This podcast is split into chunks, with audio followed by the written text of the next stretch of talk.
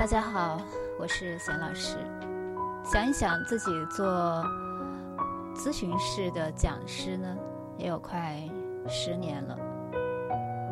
十一年前机缘巧合第一次站上讲台，九年前无知无畏开了一间减压工作室。这其实是自我内心的一种选择。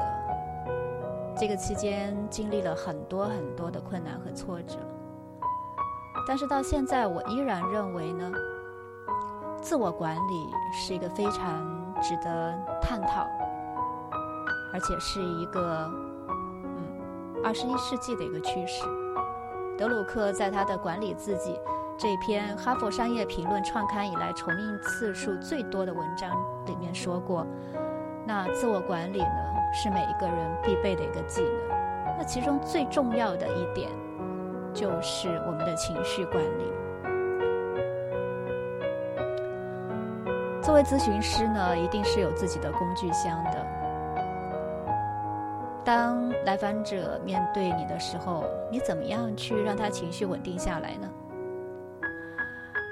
啊，这是我一直在不断的尝试、不不不断的探讨的一个问题。在这个过程当中呢，嗯，我发现一个很重要、很普遍的现象，就像在杰拉尔德·温伯格的《咨询的奥秘：咨询师的百宝箱》这本书里面写到说，女巫最大的秘密就在于，每个人都已经拥有了自己本以为缺少的工具，那女巫的职责只是提醒他们而已。那在这个工具箱里面呢，有一个是勇气棒。什么叫勇勇气呢？就是尝试新东西和冒失败风险的勇气。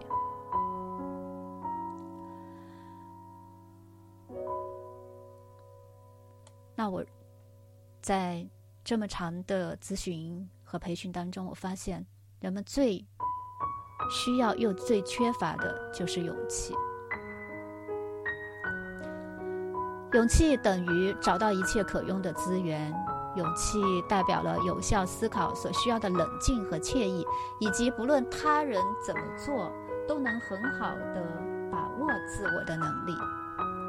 特别是在一段关系中最关键的时刻，如果一方或者是双方感到有些事情是不能谈的，可是一件事情。也可以是好几件事情，原因也是五花八门。当这个时刻来临的时候，其实双方都非得谈一谈这件事，但我们往往缺乏去沟通的勇气，也缺乏去面对的勇气和状态。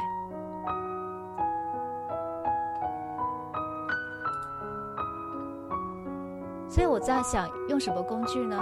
前面提到说可以用运动啊，然后瑜伽呀、冥想呀这一些身心疗愈的方法都非常的好，包括你的饮食、生活状态的改变，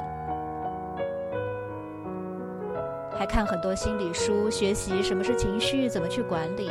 但这些方法都不够，因为当我们情绪来的时候。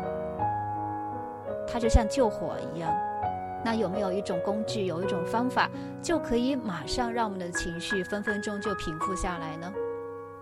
为此，我也做了很多的探讨、探讨和实践，希望可以把这个方法呢，也借由这个栏目分享给更多的人。情绪管理呢？其实情绪的问题并不可怕，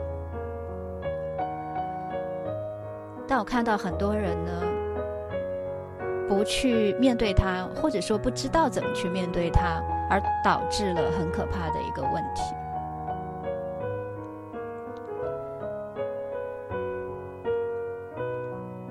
所以接下来，我们就一起来学习有一些什么样的方法和工具，可以来管理我们的情绪。